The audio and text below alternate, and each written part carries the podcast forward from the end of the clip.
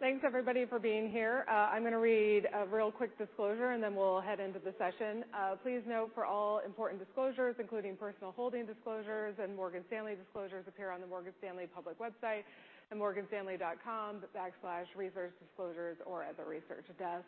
Uh, I am Meta Marshall. I cover the communication software space here at Morgan Stanley. We have Jeff Lawson, founder and CEO of Twilio, with us here today.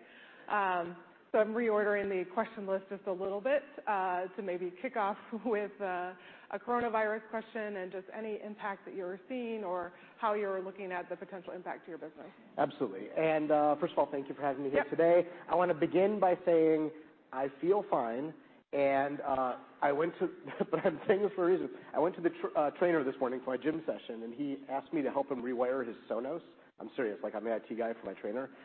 I got all in this dusty, like, back of a gym, and I literally, like, I've got a runny nose and sneezing. I swear I am not sick. Uh but it appeared, like, right after all this dust was in my face. So that is why I have a Kleenex in my hand.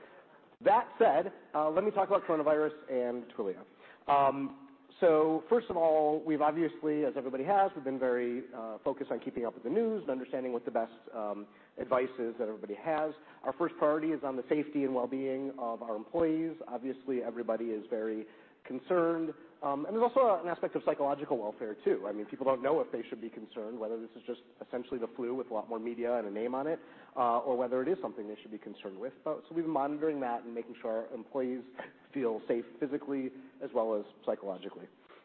Uh then as far as the business goes, you know, I think that obviously we don't know exactly if there will be an impact on the business. You know, we can imagine scenarios uh, that where there is an impact. Mm-hmm. Because if travel uh, or um, Uh, hospitality industries are impacted, well, we have those customers, and if there's less usage of their products, then that could mean less usage of our product. Uh, we could also imagine some upside where in, you know, for example, in the um, uh, on-demand delivery of food, for example, people are staying in instead of going out. That could mean more usage of certain use cases like that. And obviously, we're in the electronic communications business, so if there are scenarios where people are using more electronic communications to communicate as opposed to uh, in-person meetings, you know, that could be an upside. So the net result of all this is, obviously, we don't know. We're not changing anything uh, about how we look at the business right now, uh, but we are continuing to monitor and work with our customers um, um, on making sure their businesses are well and seeing if there's any additional ways that we can help them during this period of time. Great.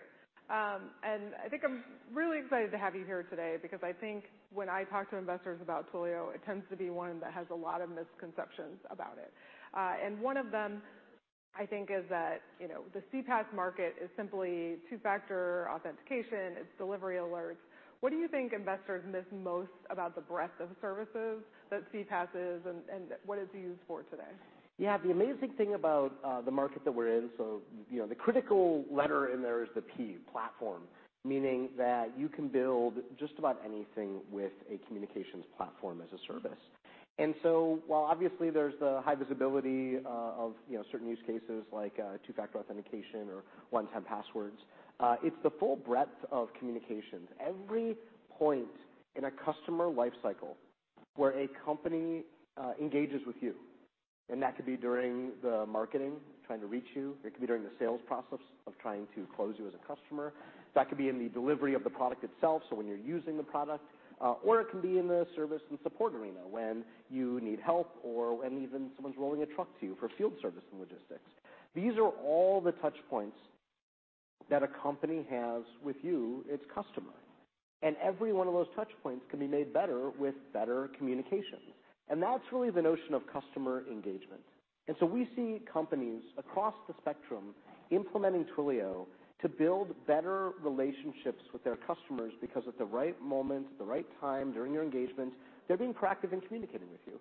Um, in fact, uh, you know, I got a text uh, yesterday saying, um, you know, I made a dinner reservation at a restaurant, and I got the confirmation text, and they said, "We'll text you again, you know, the day of to remind you, and we'll let you know when your table is actually ready." Like, very useful. But the interesting thing about it is that is the notion of, like, alerts and things like that, those are oftentimes the first interaction we have with a company. Why? Because the amount of work a company has to do to implement it is actually very small, and the benefit their customers get is actually really huge. So imagine all these sort of opaque processes where you don't really know what's going on inside uh, of a company. Like, you don't know, did they actually get my dinner reservation, or is my table ready? Just to use that example. Um, But now I'm kept in the loop, and I get a proactive alert. And so for companies, first of all, it reduces the workload on their contact center, people contacting them to say, "Hey, did this thing happen or not?" Well, I'm proactively keeping you in the loop by letting you know. But then the interesting thing is, like, that is a common first use case. But that leads to the great question of, well, what happens when a customer replies? Mm-hmm. To that message? And most companies haven't thought that through yet. As you can tell, we get texts all the. time. It was not long ago, four or five years ago, maybe, it was novel when you got a text alert from a company saying, "Hey, your package is shipped," or your, you know, "Your dinner table is ready," or your, you know, "Dry cleaning is ready," or whatever it is. You know, "Your flight is delayed," or, "Guess what? Your flight's on time, actually." Um But that was novel four or five years ago. Now we're starting to come to expect it. We're starting to come to expect it from just about every company that, oh, yeah, of course, if they it's kind of weird actually, if they don't keep you in the loop when things are changing. Um but so far, you don't actually have the experience very commonly where you can reply to that text. You know, think about it. Take one of those texts. You probably have one in your phone from the last 24 hours. Reply to it and see what happens. You know, sometimes you get, like, some standard response back, like, you know, "Not monitoring this. Text and data rates may apply." Um, sometimes you get an answer that says, you know, "We're not monitoring this. Call us on our contact..." They give you the phone number. "Call us here or email us here or go to this website." You're like, "Well, I'm replying to the text you sent me. This is the convenient method. I know you have a website, and I could have gone to... I don't wanna do that. I just wanna reply to you." Um, but uh, the most common thing that happens when you reply to one of those texts is nothing. Just goes into the ether, and you sit there wondering, uh, is someone, like, sitting there in a contact center thinking about how to reply to me? Is there some bot that's kinda working right now trying to... And like, the answer is usually, like, no, they didn't even wire it up. No one is even listening when those messages come in. No one and nothing. And so that's an, you know, an amazing opportunity that's on the horizon. And so I think that, uh, when you think about the fullness of all the use cases that companies have for how they communicate with their customers, a low-hanging fruit one is these alerts and notifications. That's great. Um but then it opens the door to ask, well, what other parts of the business actually depend upon you having a great dialogue with your customer? You know, and I think about the marketing use cases that are especially prevalent, now that SendGrid is a part of Twilio. And for those of you who don't know, Twilio's platform, our very first product was voice, and then we added SMS, and then we added chat and video and WhatsApp and Facebook Messenger. Um, but email had never been something that we had touched because there was another great company actually doing that as a platform as well. They were called SendGrid. Um and they're the leading developer API to send and receive email in applications. And so last year, we acquired them and brought them under Twilio, so now we have the leading API for email as well, as also as a part of Twilio's product portfolio. And as a result of that, we're seeing more and more of the marketing workloads because many companies start their digital communications with email, uh, and especially in marketing, that's a pretty common thing. You know, you often see the sign up for our newsletter as a prominent thing. Uh and so many companies' marketing strategies really start with how they engage you on email. And so with SendGrid, we're now starting to get a great window into the email, uh, or the marketing workloads. We already had a lot of companies doing uh, sales with Twilio. For example, the call tracking use case, where you see a phone number on a billboard or a website or anywhere, and that phone number is actually a trackable phone number, so that when you call into that phone number, they can see where that communication came from. They can see that their ad buy on this channel is working because it drove inbound interest. So that's a neat use case. That was one that we started with in the early days of Twilio. And then what happens is you take an inbound phone call, and you forward it to a contact center. So then we started talking to customers about, "Oh, okay, well, what contact center are you using?" And they would tell us, "Well, actually, let's talk about that as well. Yeah. You can see how you start with these early use cases that are easy to implement, and then that opens the door to be able to do more and more and more with customers. Like, that's a similar uh, procession that led us to uh, develop Flex, our contact center uh, mm-hmm. platform that we built. So anyway, it's across the spectrum, and, you know, it's sort of interesting when you look at companies. Every company starts in one spot because there's some problem they're looking to solve, and a developer brings Twilio in and says, "Hey, I know how to solve it."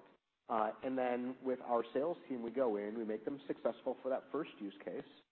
But because we're a platform, you can build just about anything. And so we go in, and then we figure out, great, where's the next use case? And the next one, and the next one. And that's the power of the platform business model. Got it.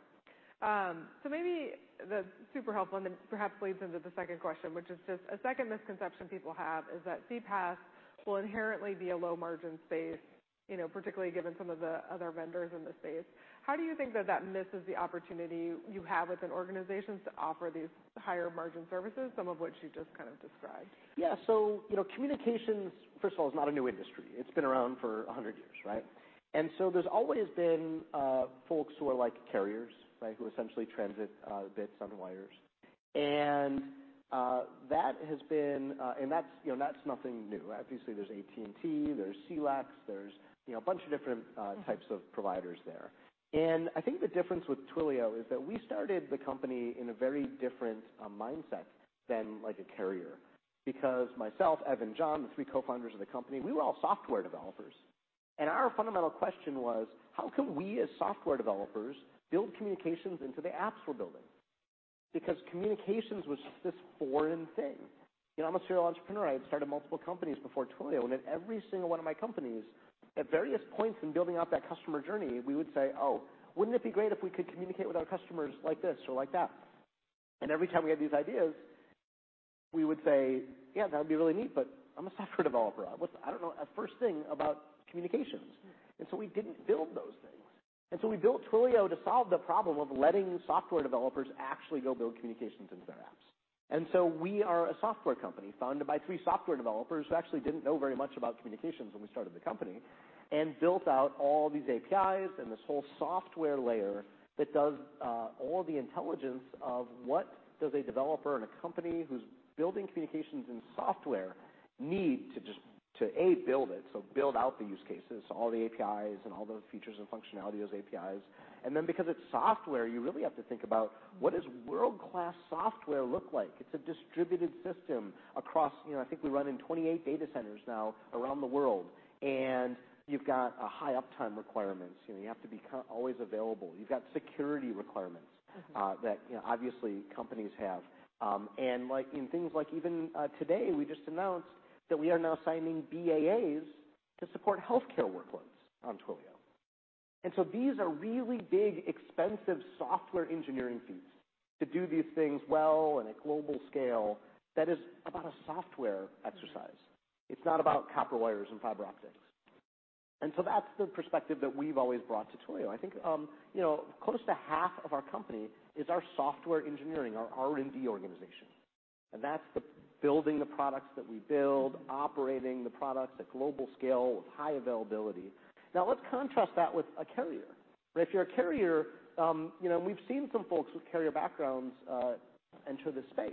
But really what they're doing is saying, "Hey, I got some pipes. How can I sell them to uh, a different audience?" And so what most of them have done is built a relatively thin veneer of software on top of those pipes and say, "Hey, we're CPaaS," and um, say, "Hey, you know, you can come and use it." But the problem is when you're a carrier who generally has lower gross margins, and so you don't have a lot of gross profit to use to build a world-class software engineering organization and invest in all that software, whether it's features, functionality, reliability, HIPAA, ISO 27001, all those software things, well, you do the minimum required. Mm-hmm. Because you don't have the features and functionality or reliability or security, you say, "Okay, well, it's cheap. That's our benefit. Yeah. You know, and sure, you're gonna get some customers, absolutely. When it's cheap, you don't throw off the gross profit to actually invest in the things customers really care about in software. Mm-hmm. That kind of propagates itself. You can't build all the things that customers need, and so you continue to focus on price. Whereas we, because we started as a software company, always internalized the value of what software platforms bring to the world and what software buyers are looking for when they buy software. That's commanded a healthier price that allows us to reinvest the gross profit back into building more software for our customers, and that also keeps propagating itself. So our approach has always been to come at this market as a software company, uh, and to serve other companies who need software-like features, functionality, reliability, security, et cetera. Um, and I think that approach has served us very well in this market. Got it. Um, one of the most interesting moves I think you guys have made is on bringing on board members and execs who don't necessarily have a Silicon Valley, like, insular or pedigree. And so, you know, you have access to organizations with larger digital transformation needs. You know, how did you think about kind of that as a an angle of, you know, adding value to your company? Yeah. You know, I just I think it takes a village, and Twilio is a pretty unique company. Like, we don't actually just pattern match exactly to one other model that's out there in the world, uh, you know, for better or worse, and I obviously think it's for better. Um, That has uh, meant that as I've gone around building the team, whether it's the executive team or the board, I want a diverse set of viewpoints from different types of businesses and different types of industries to help inform how we build this company. Uh, know, I'll give you an example. Um, know, on the exec team, I'll talk about a few different folks. Uh, we have Khozema, our CFO, and Khozema came to us from GE, which is a very operationally focused company. Mm-hmm. As we grow, and we just crossed the billion-dollar year. Last year was our billion-dollar uh, run—not uh, run, right? Uh, Billion dollar revenue milestone year. Um I always, you know, the first thing that comes to mind is I say we crossed it for the first time, but nobody ever wants to hear, "Did you cross it again?" You know, like, that would obviously be bad, so I have to, like, not say that. Um, um, So we crossed $1 billion. That means it's a different level of scaling and operational maturity you have to build in a company of this scale. And that's why Khozema is a great CFO for the company. On the go-to-market side, we have George Hu, an executive who came to us from Salesforce, where he was the COO at Salesforce. And uh he's brought a lot of the go-to-market DNA that has helped the leading SaaS company in the world grow to the size that it's at. And so that's been George has been a fantastic influence on us, even though we're a platform. Now let's talk about the platform. Uh, Chee Chew is our head of product, and he runs all the R&D organization. Qi comes from a strong technology background. Immediately before this, he was at Amazon, where he led uh, customer engagement for all of Amazon retail. Uh, before that, he was at Google, where he actually built the communications products at Google, like Hangouts. And then before that, he was at Microsoft. And so here's someone who has seen and built world-class engineering organizations at the iconic technology companies of our time. And so you can see how this team all bring different perspectives to the table as we're building the company. On the board, you know, I think it's interesting, we've got uh, a number of unique voices. You know, one that's interesting, uh, and, you know, so a lot of folks have asked me questions about, last year, we added Jeff Immelt to our board. And uh, you know, obviously a little bit of a controversial character, but from my perspective, uh, he is a world-class executive, of which there are very few human beings on this planet who have operated at the scale and complexity than what Jeff Immelt has done. And, you know, you can argue whether, like, whose fault it is, you know, for the outcome, but, you know, regardless. Well, first of all, I'll just say it this way, if GE was uh, continuing to be a skyrocket, I wouldn't have him on our board. That'd be one less brain I'd be able to tap into building this company. Um, But the fact that we have him on our board, he has been fantastic in helping us see through global, you know, global expansion issues, like how do we think about running a truly global business? There are very few global businesses, the scale and the complexity of GE. Um, and then as far as enterprise, you know, there's very few people in the world who actually know all of the big, you know, the CEOs and the executives at nearly every company out there like Jeff does. Um and Jeff, I don't know if you know this, he was a salesman at GE. Um, so, he's got a fantastic sales DNA, so helping us think through, you know, as we think about the next 10 years of Twilio and what are we gonna do to crack the enterprise customer, because our goal is really to be the wall-to-wall, end-to-end customer engagement platform for enterprises and customers. Uh, he's helping us think through the execution of how we go do that. And so I just think it takes a full team with a breadth of experiences, um, and a breadth of different industries, Uh, that actually help us build this unique company. And I'm uh, really appreciative of the people that I get to work with every day. And so maybe stepping, you know, building from that, you've had a developer-led model, which gives you great inroads into kind of the tech innovator companies in this space. But you know, as you're talking about your vision for the next 10 years, will it always be a developer-led model? How, you know, how should we think about the timeline of bringing some of these larger organizations on as they look at their digital transformation efforts? Well, I think we're already seeing it happen. So it's not a matter of like, okay, well, you know, we can't do it today, and then one day in the future, there's we can do it, right? Like like all things, this happens over time. But I actually think our product is a much easier one to bring into large, sophisticated enterprises than a lot of companies. If you think about think about like an HR software. You know, a mm-hmm. company has one of those, or a financial software. A company has one of those. And so it's a very big decision. That's a very long timeframe, not just to buy it, but to implement it. And it's fiercely competitive because there's only one that the company has.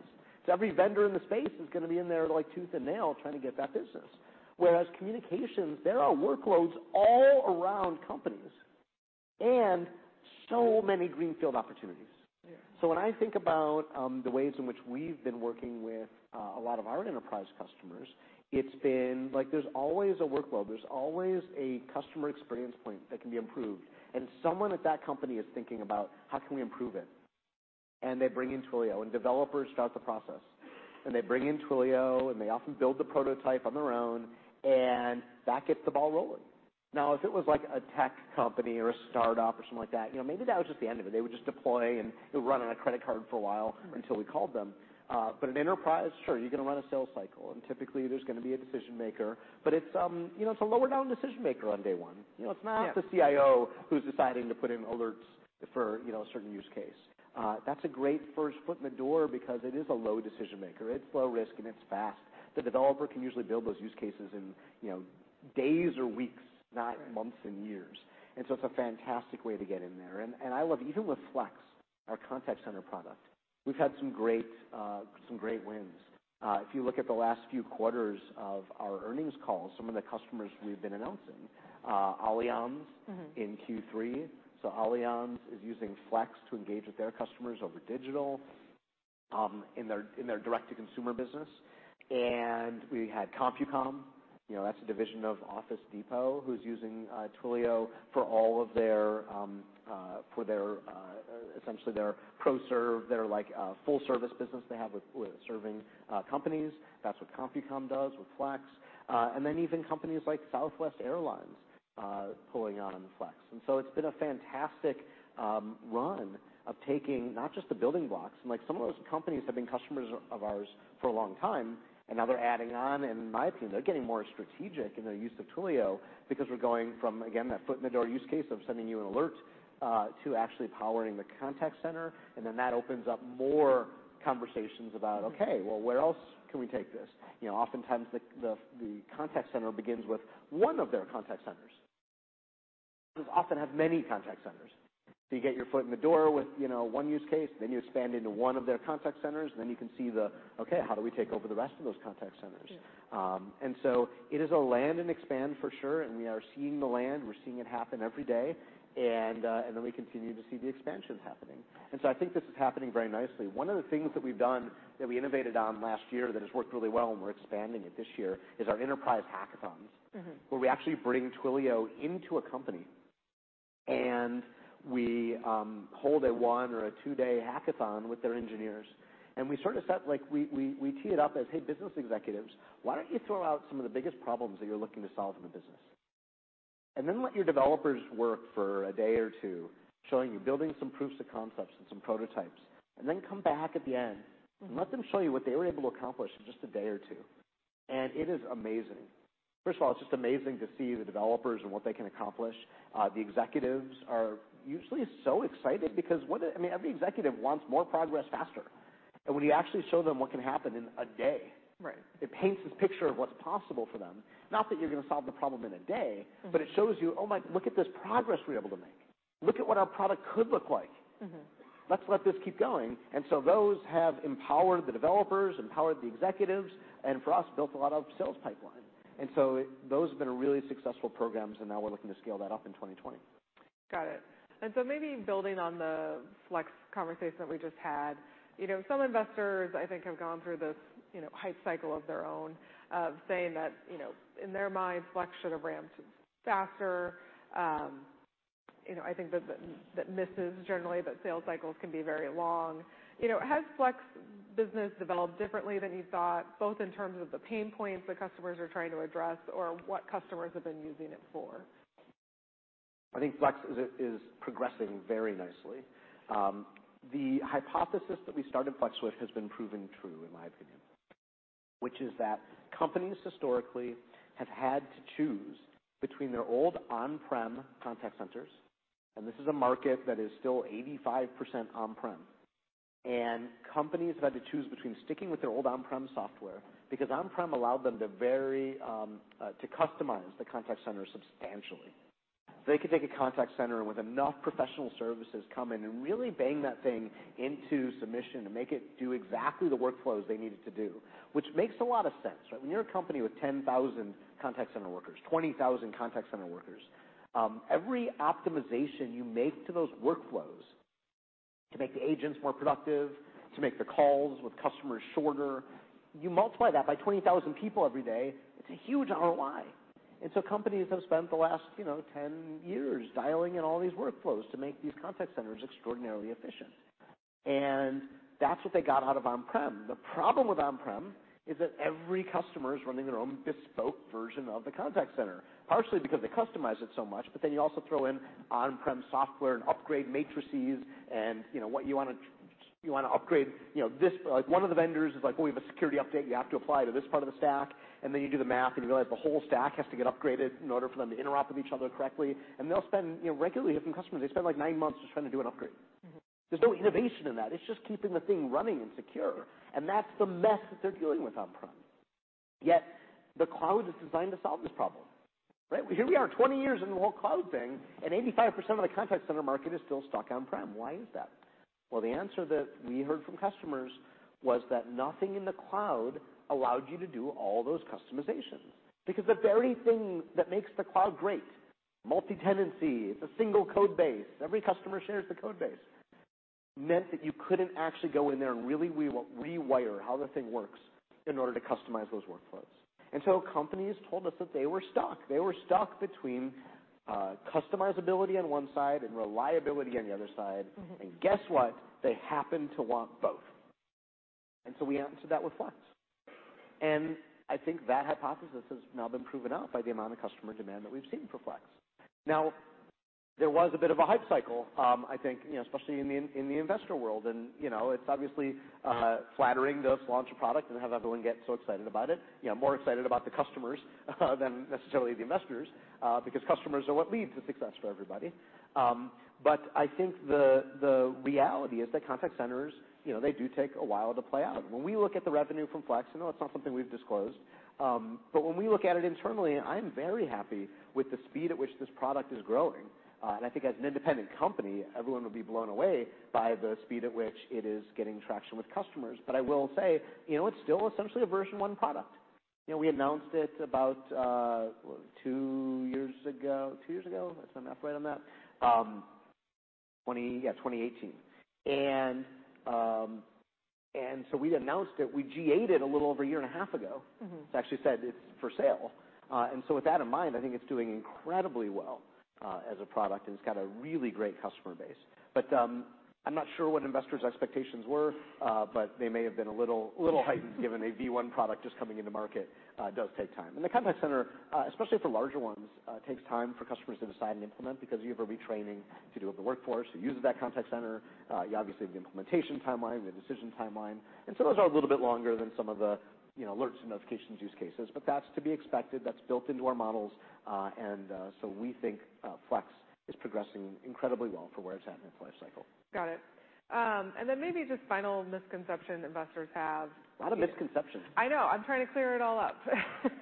'Cause this is, you know, I think it's a great story. You know, is that customers think or investors kind of think that RCS or WhatsApp for Business create kind of headwinds versus opportunities. So can you help investors contextualize how, you know, the opportunity is different in multimodal like communication and how it can be a bigger opportunity overall? Yeah, absolutely. I mean, it's no surprise, right, that we as consumers are using myriad ways to communicate with each other.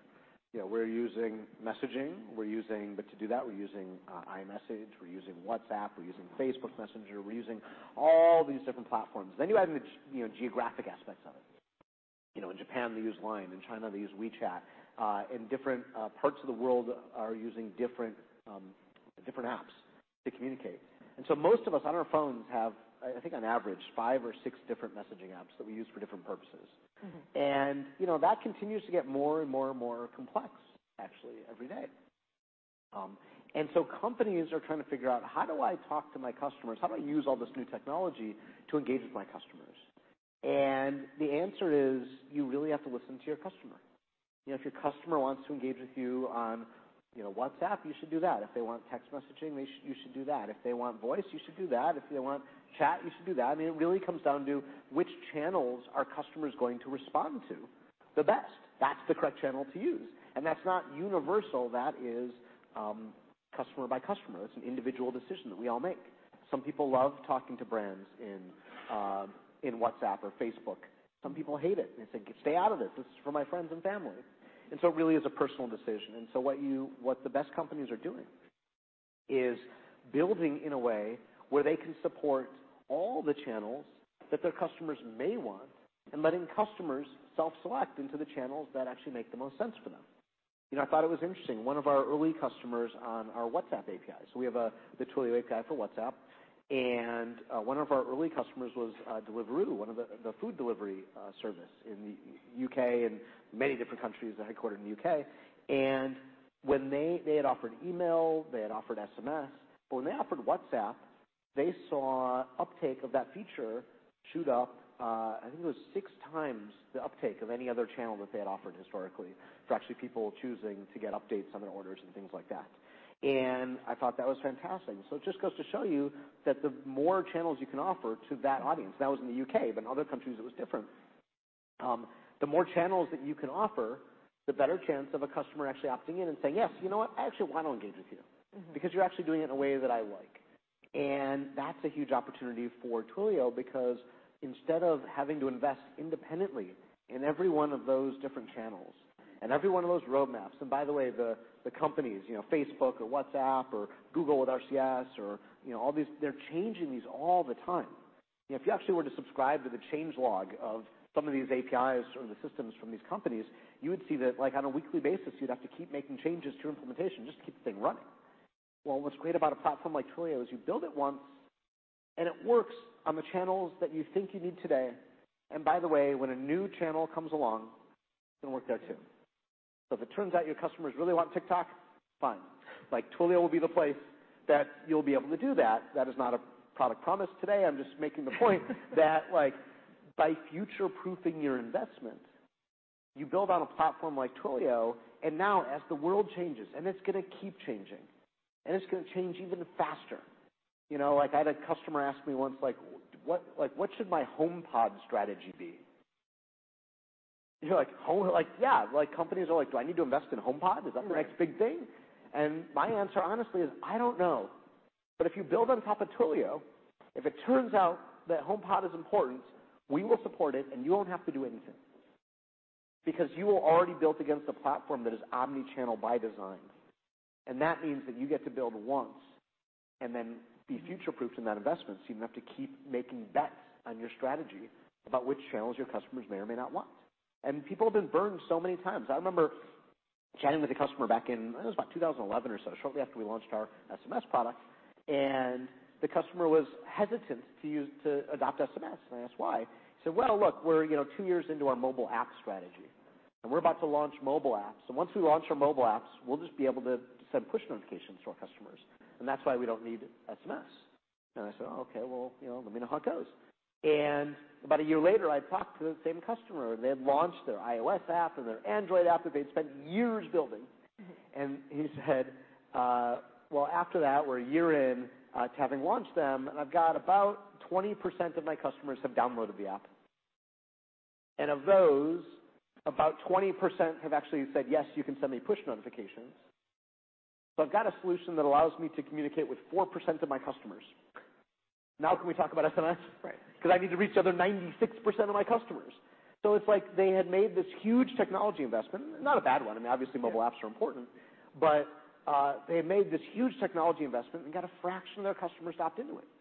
And so you keep going back to, great, how do I make investments that are gonna reach the maximum number of customers, um, and not have to keep re-guessing as those consumer behaviors change? And Twilio is that platform. So maybe last question from me. Um, you know, AI is a great opportunity, you know, I think mostly gets brought up in contact center. Where do you see Twilio being able to participate, either through what you can bring as part of Flex or what you can bring as kind of part of Twilio altogether to the communications world? Yeah. The biggest trend that we see, it's showing up largely in the contact center, but um, in general, in voice and even use cases like video, is how do I take communications and turn them into data? How do I take, you know, it's easy to imagine like chat sessions. Like, if you chat with, you know, your cable company or whatever, uh, you can imagine them looking at the chat transcripts and, like, data mining it to understand what are people asking my agents and how good are my agents at answering it. And even that actually is still in its infancy, but you can use your imagination and say, "Yeah, that's pretty easy to do." But then you take a voice phone call. Mm-hmm. You're like, "What do you think they know about the things their agents are saying? Mm-hmm. Out in the field, if someone's doing a delivery and they call you, what do you think the company knows about the things that are being said between their employees or their contractors and their customers? And they know almost nothing. And so the biggest trend that we're seeing is how do you take, you know, uh, real-time communication like voice or video and things like that, and how do you turn them into data so that then you can act on that data? So part of the data is just mining for, you know, who are sales reps or support reps who are not performing well, and how can we uh, coach them? Mm-hmm. Um, how can we actually coach them, not after the fact, but also in real time? So can we transcribe these calls in real time to know what's being said and then provide coaching to the agent? Can we actually, like, when they've got their script of things they're supposed to say, they're supposed to greet you a certain way, they're supposed to sign off in a certain way. You've all had the experience where you're about to hang up and they say, "Oh, wait a minute. Um, I wanna let you know that we've got a survey that's gonna come out." Like, you know, it's the thing you're supposed to close with, and they have to remember to do it. Uh, and so you can actually provide that coaching real time 'cause they know the AI can know whether they've said those things or not said those things. Um and then you can actually start getting into uh, dynamic coaching based on sentiment and tone and things like that. So if a customer is changing their tone, well, the agent can actually change their approach to the call, and the AI can coach them on that. Um and so you see all these amazing ways in which AI is essentially helping the human beings. Mm-hmm. You also see the ways in which AI can actually help the humans be more human.